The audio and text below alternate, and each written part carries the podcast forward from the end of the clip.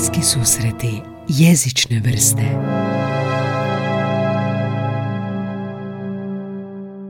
Jedno hladno jutro u siječnju 1800. godine mali dječak išetao je iz šume na jugu Francuske potpuno gol. Hodao je na dvije noge, ali kad bi potrčao, trčao je na sve četiri.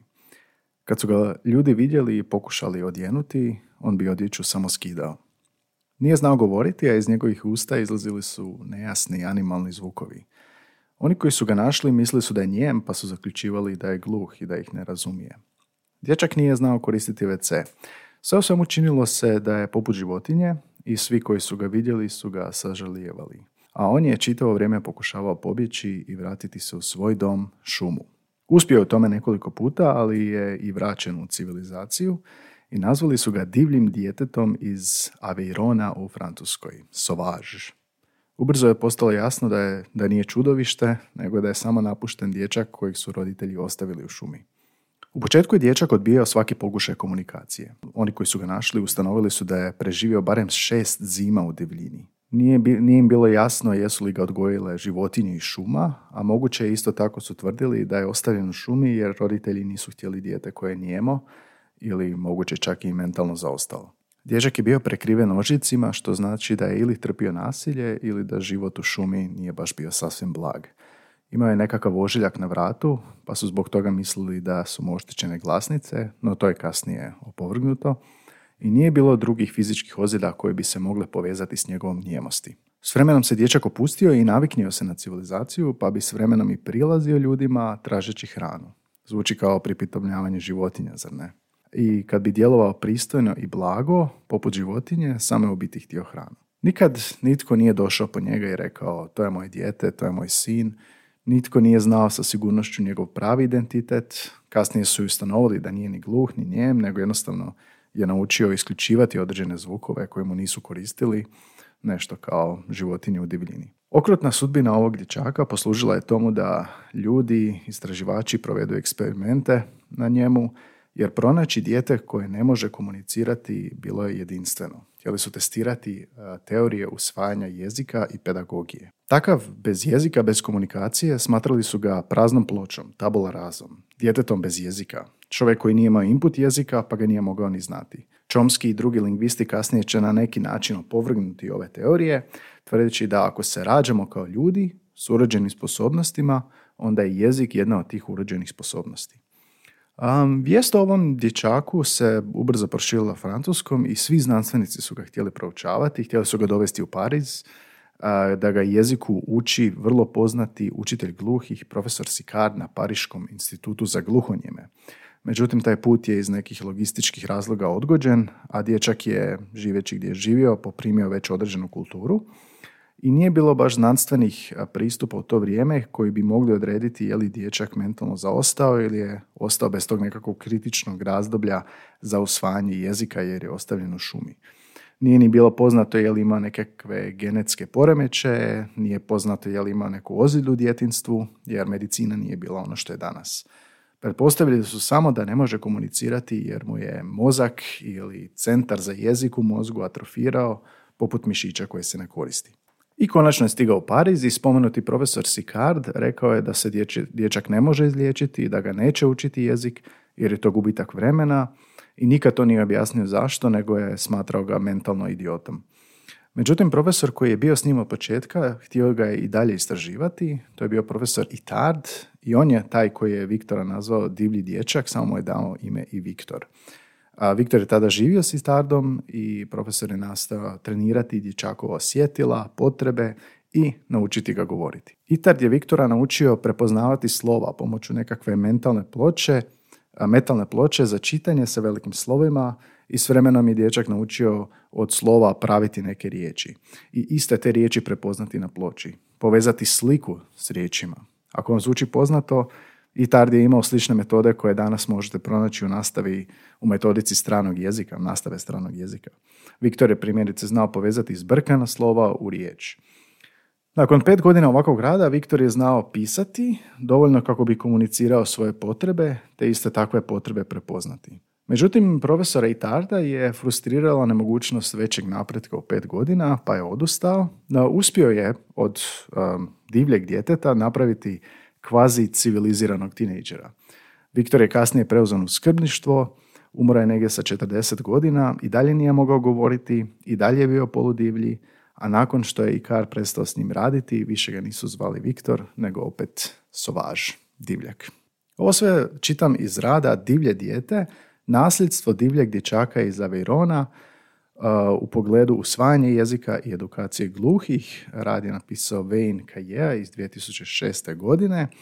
A zašto ga danas spominjem? Zato što je Viktor jedinstven iz nekakvog lingvističkog stajališta, jer njegovo je usvajanje jezika patilo. Zašto je sporo učio pisanje? Zašto nikad nije naučio govoriti ako je za to bio fizički sposoban?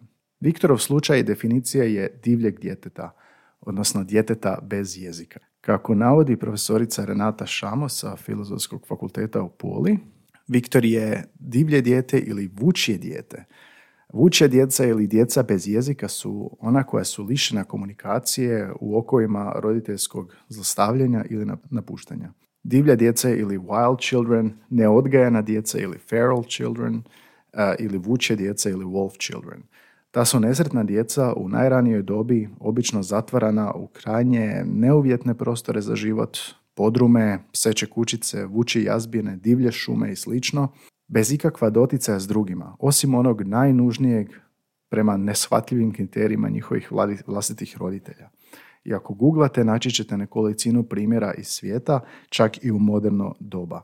Ta djeca praktično su isključena iz svijeta i neposrednog okruženja, ta djeca nisu ni trebala jezik kao osnovno komunikacijsko sredstvo, to jest nisu imali s kim koristiti taj jezik, nisu imali s kim razgovarati, pa nisu uspjeli ni razviti svoju jezičnu sposobnost kad je to bilo najpotrebnije i onako kako je to bilo najpotrebnije. Lingvisti smatraju da u tim slučajevima nedostaje jezični input, odnosno unos, a bez njega ne može doći ni do jezičnog ostvaraja, odnosno outputa. Drugim riječima, ako dijete nije izloženo određenom jeziku, ne može ga ni usvojiti jer se nalazi u sredini koje e, smatra da mu ljudski kontakt pomoću određenog jezika nije potreban ili ga ne zaslužuje. Naša je u biti sposobnost da se koristimo bilo kojim jezikom urođena, kako ćemo kasnije saznati u ovom podcastu, odnosno ljudska vrsta je genetski programirana da nauči govoriti neki, najmanje jedan jezik. Koji će to jezik biti, dakle, naravno ovisi o tome uh, s kojim roditeljima i ljudima smo okruženi, na ovom prostoru hrvatski materinji jezik jer smo njime svakodnevno okruženi, a, intenzivno smo uronjeni u taj jezik. Ne možemo se odvojiti od tog jezika životom u ovoj državi. Dakle, pripadamo u njegovoj govornoj zajednici. Mi taj jezik i nasljeđujemo od roditelja, iako i njihovi životni odabiri mogu zamagliti taj put, i, iako tu može biti još jedan jezik, ako imamo dva roditelja, pa dijete može biti bilingvalno. Imamo epizodu o bilingvizmu, samo potražite na podcastu. E, za Viktora smatraju da je recimo ostavljen u šumi u dobi od 3 do 5 godina, da bi već znao govoriti francuski, pa su zbog toga mislili da je možda njem, jer ako je ostavljen ranije ne bi preživio, a smatrali su da ima negdje oko 7-8 e, godina. A ako se pitate za znakovni jezik, profesor Ikad ga nikad nije učio znakovni jezik, iako bi to za Viktora bilo odlično. Nikad čak nije spominjao to kao mogućnost, vjerojatno zato što su mislili da je mentalno zaostao. Nadalje, jezik se iznačavao s govorom u to vrijeme i to se radilo još u doba Aristotela. A kao što smo saznali u ovom podcastu više puta jezik je i pismo i glas i znak. Da se Viktora moglo naučiti govoriti, znakovati ili pisati, tvrdi se u ovom radu što što bi se moglo i naučiti od Viktora. Viktor nije jedino divlje dijete, ima i nekoliko zabilježenih slučajeva kroz povijest, a zajedničko im je to da su ili svi odbijali govoriti ili su potrebe bile svedene samo na hranu, ili su bili njemi potpuno pa nisu nikad izustili nešto. I zajedničko je svima da bi svi bježali, ako su nađeni u divljini, svi bi bježali natrag u divljinu.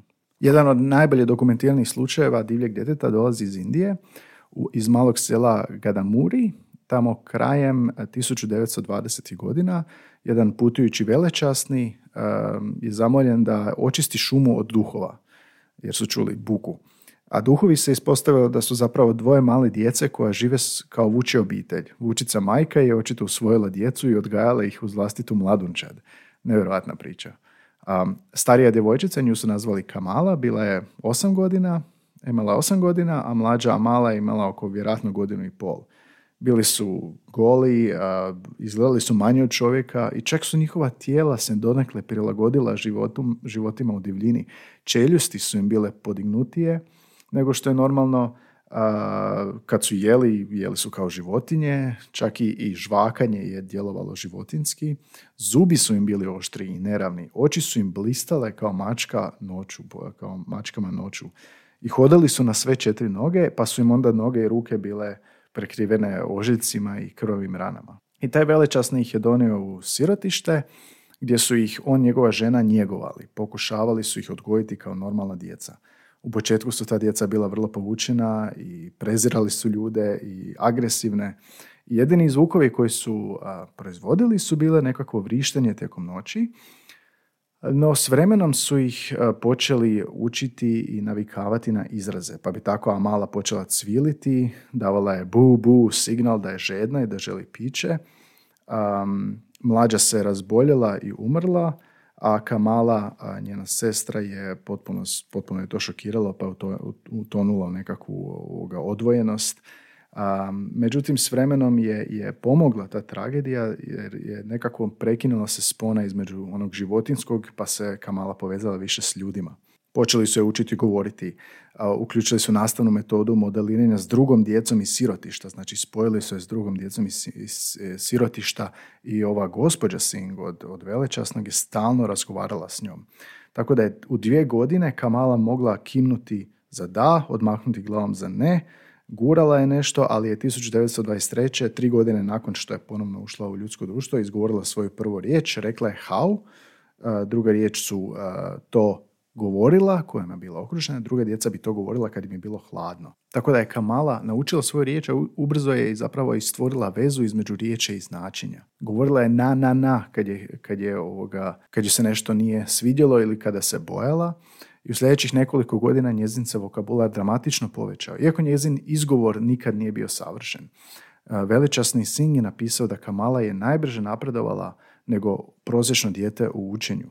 A prvu svoju rečenicu je tek izgovorila tri godine još kasnije, znači 1926. rekla je ma elo, što znači mama dođi, nakon što se gospođa Singh vratila s putovanja. Razlika između Kamale i Viktora je okruženo s drugom djecom i intenzivno razgovor i rad na govoru. O čemu zapravo govorimo kad govorimo o toj divljoj djeci u pogledu osvajanja jezika i kakve to veze ima s urođenom sposobnošću? Pa postoje nekakve teorije da dešnjaci prvo usvajaju jezik, matematiku i logiku pomoću lijeve hemisfere, a dodi recimo s desnom, a ljevaci obrnuto. I da je to proces lateralizacije koji se odvija vrlo rano u našim životima, negdje do šeste godine, a u svakom slučaju prije puberteta. Jedna teorija pretpostavlja da kad završi taj proces lateralizacije, dijete gotovo da ne može naučiti jezik ako nije do tog vremena naučilo. Apsolutno, dakle, se jezik mora naučiti ranije. Drugim riječima, to bi značilo da je ovo kritično razdoblje za učenje određenih vještina koje ako prođe, potpuno je ili je gotovo potpuno nemoguće naučiti te vještine kasnije. Nakon puberteta naš mozak gubi tu plastičnost mozga, odnosno djeca nakon određene dobi imaju prilično smanjenu sposobnost jezičnog usvajanja. Kritično razdoblje za usvajanje materinjeg jezika traje dakle od druge do 13. godine života. I Viktor i jedan drugi slučaj, Jenny, koji ćemo reći nešto kasnije, brzo su dosegli plafon jezičnih sposobnosti jer su nakon tog kritičnog razdoblja ili u sred tog kritičnog razdoblja pokušavali na uspješne ili manje uspješne metode usvojiti jezik. Naučili su riječi, naučili su osnove, mogli su spajati slovo u riječi, ali to je bilo to. Nisu mogli govoriti. Primjerice, Viktor a djeca uče kroz igru, to znamo. A Viktor je prolazio vrlo, vrlo strog program bez igara, iako je čak i profesor bio stručnjak. I smatra se da bi Viktor kao dijete imao više koristi da je bilo malo fleksibilniji program i naravno da je bilo interakcije s drugima, a Viktor je bio izoliran. A jezik se prije svega i koristi u interakciji s drugim. Da je učio znakovni jezik, Viktor bi naučio znakovati, znao bi komunicirati s vršnjacima, i e, parodija svega je da, da je ovo se sve odvijalo u institutu za gluhe. Međutim, tada nisu znakovanje smatrali jezikom. Da, da jesu, Viktor ne bi bio toliko ograničen. Odakle uopće ta ideja o našoj uređenoj sposobnosti za učenje jezika? Neke stoljeće i pol kasnije nakon Viktorovog slučaja, Noam Chomsky, koji je smatran najrevolucionarnijim lingvistom našeg vremena, je razvio teoriju o tome kako djeca usvajaju jezik. Prije njega smatrali su da djeca uče, jezik tako što imitiraju roditelje.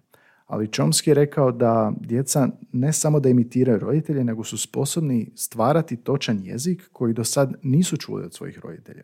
Njegova je teorija bila da se djeca rađaju sa urođenom sposobnošću usvajanja jezika i da je ta sposobnost jedinstvena odlika čovječanstva, čovjeka, odnosno da nas to razlikuje od životinja. Našu je sposobnost uh, usvajanja prvog jezika nazvao univerzalnom gramatikom, smatrajući kako se rađamo s univerzalnim jezičnim znanjem, koje se aktivira kad se nađemo okruženi određenim jezikom i to u najranijoj dobi, pa na tom jeziku onda i prvo i progovorimo. Što znači da dječji mozak nije tabula raza kako su smatrali Viktora, na koju tek treba nešto upisati, nego djeca već posjeduju početno jezično znanje koje se aktivira u povoljnim uvjetima. To nisu uvjeti u kojima su ova djeca odrastala. Dakle, ako smo lišeni usvajanja materinskog, odnosno prvog jezika, u zato predviđenoj dobi, posebice zbog neke izoliranosti ili posebice zbog surovih uvjeta ili ako odrastamo u životinskom svijetu, najvjerovatnije nećemo naučiti ne govoriti ili barem ne potpuno. To je nekakvo nativističko svačanje jezika i to je poslužilo kao podloga za takozvanu pretpostavku o kritičnom razdoblju, critical period hypothesis, a njezin tvorac je neurolog Erik Lenneberg. U radu jednog jako dobrog naslova, lingvistkinja Tina Brown piše Rad se zove e, Najveći dar čovečanstvu, urođenost jezika. Kaže da, autorica kaže da izloženost ne mora nužno biti slušanje jezika, jer i gluha djeca usvajaju jezik isto kao i djeca koja čuju, ako se oko njih koristi znakovni jezik. Međutim, ako dijete na neki način nikad ne može iskusiti e, u bilo kojem obliku prije puberteta jezik, vjerojatno neće moći u potpunosti ni usvojiti ga. S godinama ljudski mozak, kao što smo već rekli, zbog svoje elastičnosti, gubi svoju elastičnost, pa je onda sve teže naučiti osnovne i glavne komponente.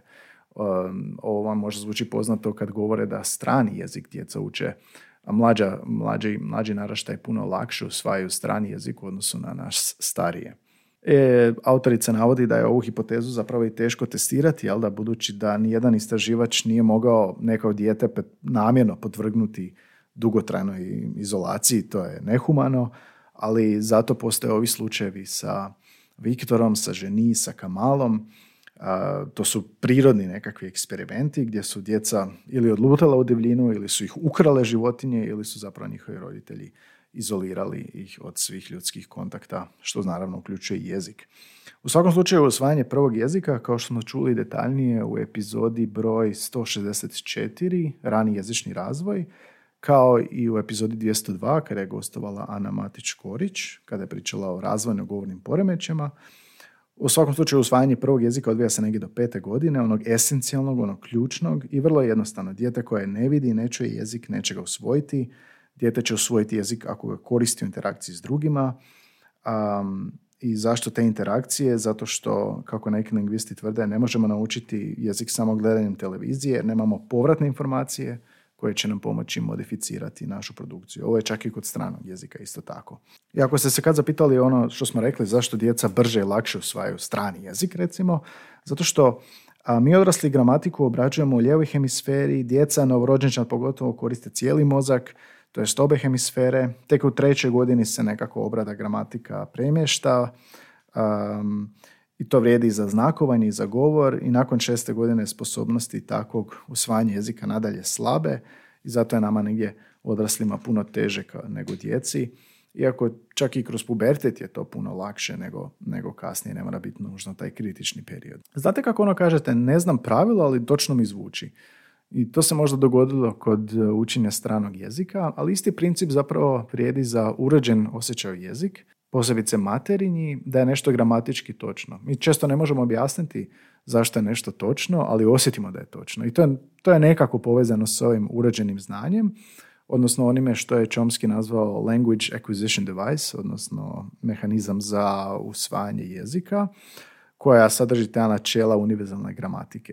I to bi objasnilo ono da je dijete sposobno stvoriti pravila i za one gramatičke strukture koje se rijetko ili nikada ne pojavljuju u govoru svoje okoline. Istraživanja od Čomskog do danas su pokazala da usvajanje jezika počinje prije rođenja, a i da usvajanje jezika doslovno oblikuje naš mozak. Otkrilo se da učenje jezika mijenja strukturu mozga, te da dijete razvija jezične sposobnosti u fazama, a u svakoj fazi jezične vještine postaju sve kompleksnije. I to smo sve govorili u ovom ovoj epizodi 164, rani jezični razvoj. Jedan drugi primjer divljeg djeteta, Jenny, iz SAD-a je bilo jadno zlostavljeno dijete koje je otac zatvarao u podrum u dobi od 20 mjeseci. Izloženo je jeziku nakon puberteta i uspjelo je, znalo je složiti rečenicu, pravilan redoslijed riječi, imalo je malo problema s morfologijom. To je nekako i kod stranog jezika tako. Čak i sa, ako savršeno znamo prvi jezik, drugi jezik je nekakva nova priča, osim ako je ista obitelj, ako je struktura slična materinju. Postoje razlike i u usvajanju znakovnog jezika i govora, osim očitih. Neki govore da je naš mozak programiran da usvaja jezik bez obzira radili se o pismu, znaku ili govoru. Novorođenčad primjerice baš traži te inpute, traži jezik oko sebe. Uzmimo samo onu riječ mama u radnom jezičnom razvoju koja može značiti više stvari. Mama, digni me, daj mi jest, bojim se. Znači samo jedna riječ nosi više značenja. I to je i popraćeno gestama i mimikom koja dolazi prije razvoja govora. Zanimljiva je kod um, znakovnog jezika i gluhe djece ova statistika. Samo 5 do 10% gluhe djece ima gluhe roditelje što znači da 90 do 95% djece koje se rode gluha imaju čujuće roditelje. A, navodi se u jednom radu da gluhi ljudi koji nisu dovoljno rano usvojili znakovni jezik imaju problema kasnije razumjeti pitanja, govore samo u prezentu, ne mogu razumjeti hipotetske situacije i funkcioniraju više na konkretnoj razini. Drugim riječima, kasno usvajanje prvog i znakovnog jezika predstavlja rizik jer kognitivni razvoj ovisi o razvitku jezika koji usvajanjem oblikuje mozak. To je sve i povezano s Viktorom opet, jer kao i kod njega i u gluhe djece koje kasno uče jezik, previše su koncentrirane na govor i znak, tako da nemaju previše vremena za nekakvo kontekstualno učenje, odnosno učenje s vršnjacima. Ovo znači da bi gluhoću trebalo ustanoviti što ranije kako bi se jezik, odnosno znak, mogao učiti što ranije i da se znakovni jezik mora usvojiti kao materinji i to prije treće godine i tek onda da dijete koristi um, taj znakovni jezik kako bi premostilo nekakve barijere u odnosu na čitanje ili govor. Zaključak nekako ovih, ovog rada s početka podcasta je da je profesor Ikard s Viktorom radio znakovni jezik i da je taj sustav bio malo fleksibilniji, ne tako rigorozan i još najvažnije da nije bio izoliran, nego da je bio u kontaktu s drugom djecom, u ostalom i bio institutu za gluho njeme, Postoji mogućnost, tvrde stručnjaci, da iako je kasno počeo s učenjem, da bi bio tečan na znakovnom jeziku. Mogućnost kažu jer ne znaju je li prošao taj kritički period. Što je zaključak nekako ovog svega? Pa dijete se mora izložiti jeziku, bilo to pisan, pisanom jeziku, govornom, znakovnom, recimo slijepa djeca sa brelovim pismom, i to u kritičnom periodu života, jer ako se to promaši, ako bude kasnije, usvajanje jezika je otežano i gotovo da je nemoguće. Kod znakovnog čak i prije kritičnog perioda jer dijete i prije govora ima sposobnost gesti i nekako instinktivno će početi to raditi. Primjerice u Švedskoj i Danskoj e, u predškolama je praksa da gluhu djecu se izlože znakovnom jeziku, dok je u SAD-u to više, barem je prije bilo tako, više nakon rezerva, jer se smatralo da narušava govor i pismo. Inače, zanimljivo da su metode ovog profesora i Tarda kasnije zapravo dovele do razvitka Montessori škole, ta prepoznavanje boja, oblika slova, sve se to danas i koristi u predškolskoj nastavi. Um, I profesorica Renata, uh, koju smo počeli citirati na početku epizode, kaže da su ovo sve dvojbena istraživanja na uzorku divlje djece, koje su kasnije pridonijeli djecu s oštećenim sluhom ili djecu s Downovim sindromom, Kaže da se ne može pouzdano tvrditi da postoji nekako kritično razdoblje unutar kojeg se usvaja prvi jezik, pa nije ni moguće prihvatiti biološku zrelost kao jedini čimbenik u ovim raspravama. Kaže da se stoga u literaturi često navode jaka i slaba inačica ove pretpostavke, to jest prepostavlja se isključiva nemogućnost uh, usvajanja prvog jezika nakon pubertetske dobi, ali i postojanje naknade mogućnosti, pri čemu ipak treba biti svjestan različitih jezičnih nepravilnosti i da će to biti udaljavanje od nekog, nekakvog pod navodnicima ideala izvornog govornika. Inače o Viktoru je snimljeni film, slavni francuski režiser François Truffaut je snimio um, L'Enfant Sauvage 1970. godine. Uh, točna godina kad je Viktor nađen je 1797. zapravo. Ako ste zainteresirani za ovu temu, postoji još filmova. Um, američka drama Nell iz 1994. Mislim da je Jodie Foster tamo u glavnoj ulozi o djevojčici koja odrasta s majkom, ali izolirana u Brnari, u nekim prostranstvima sjeverne ka, ka Karoline, što opet utječe na njenu sposobnost. Ali imate i um, malo bliže nama film, primjer dečaka pronađenog 1988. u snježnoj šumi kako urla, očito odrastao vukovima a, i bez ljudskog kontakta, kretao se na četiri noge, agresivno ponašao, odbijao nositi cipele, Um, I to je sve bilo u Bosni, a na platnu je to ovjekovječio srpski režiser Vuk Ršumović u filmu Ničije dijete. 2014. taj film je dobio i nagrade, tri nagrade na Venecijanskom filmskom festivalu. Jako zanimljiva tema jer je to nekakav okrutan prirodni eksperiment ili ako nije prirodni eksperiment, naravno to je pod utjecajem roditelja, um, u svakom slučaju okutan eksperiment gdje djeca nisu izložena jeziku, ali poslužuje da zapravo promatramo što je to ključno, što je to nama urođeno i ako smo lišeni nečega, čega zapravo, u kojem trenutku smo lišeni i kako to utječe na našu jezičnu sposobnost. Zanima me jeste vi tako nešto čitali, jeste gledali ove filmove, jeste čitali o ovakvim slučajevima, možda ste i pisali znanstvene radove o ovom. Javite, napišite nam u komentarima ili nam jednostavno recite što mislite o epizodi inače, ova epizoda je nastala kao prijedlog iz ankete o slušanosti, pa se opet moramo zahvaliti za to. u anketi koja je uvijek otvorena, poveznica na anketu je u svakoj epizodi podcasta. na dnu, kada otvorite na bilo kojoj podcast platformi, možete nam reći što mislite, kako slušate, vaše navike uvezane uz bliske susrete, ali isto tako predložiti temu, predložiti gosta i ovo je jedna od nebrojenih tema koja je predložena i ovoga, puno se zahvaljujem na osobi koja je ovo predložila. Inače, kad smo kod zahvala, moramo se zahvaliti i donacijama koje smo zaprimili putem sustava Buy Me a Coffee. To je sustav koji nam pomaže pokriti neke režije, od 2 eura nadalje nam možete donirati i podržati naš rad, pogotovo ako vam se sviđa i ako želite za dalje snimamo. Pa bi se zahvalio Martinu, novom članu, a Barbari, naklada Morena i Adi na donacijama u zadnjih dva ili tri tjedna. Isto tako je Jessu i Tej koja je iz Španjolske, kaže da nas sluša čitavo vrijeme. I drugima koji su nas svih ovih tri godina, ove treće godine podcasta podržali u epizodi, u procesu snimanja epizode. Zahvaljujemo se i kolegici Cohen Lari, koja je napisala završni rad po nazivom podcast kao nova forma internet komunikacije u kojem je jedno poglavlje posvećeno nama, sedmo poglavlje, bliski susreti jezične vrste, koja je baš ono fino se posvetila slušanju i iznijela zaista precizne detalje o tome kako se snima, koliko dugo traje ovaj podcast i čak smo navedeni po prvi puta dakle, u znanstvenom radu, što je puno jako lijepo i kolegica ako sluša puno je hvala. Podržite nas u našem radu na sustavu Buy Me a Coffee, hvala nam još 10 kava da pokrijemo pretplatu za ovu godinu, ali ako ne želite donirati, a opet želite podržati podcast, uvijek možete e, šerati epizodu, komentirati epizodu na Spotify, ocijeniti na podcast platformi koju god slušate ovaj podcast, to zaista pomaže, onda skočimo na nekim ljestvicama i više ljudi sazna za nas.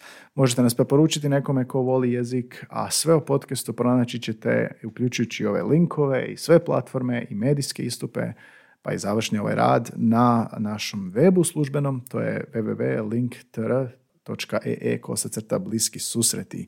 Ovo su dakle bliski susreti jezične vrste, prvi hrvatski podcast o jeziku od ožujka 2020. godine koji izlazi svaki tjedan ili svaka dva tjedna na svim većim podcast audio platformama Spotify, Apple, Google.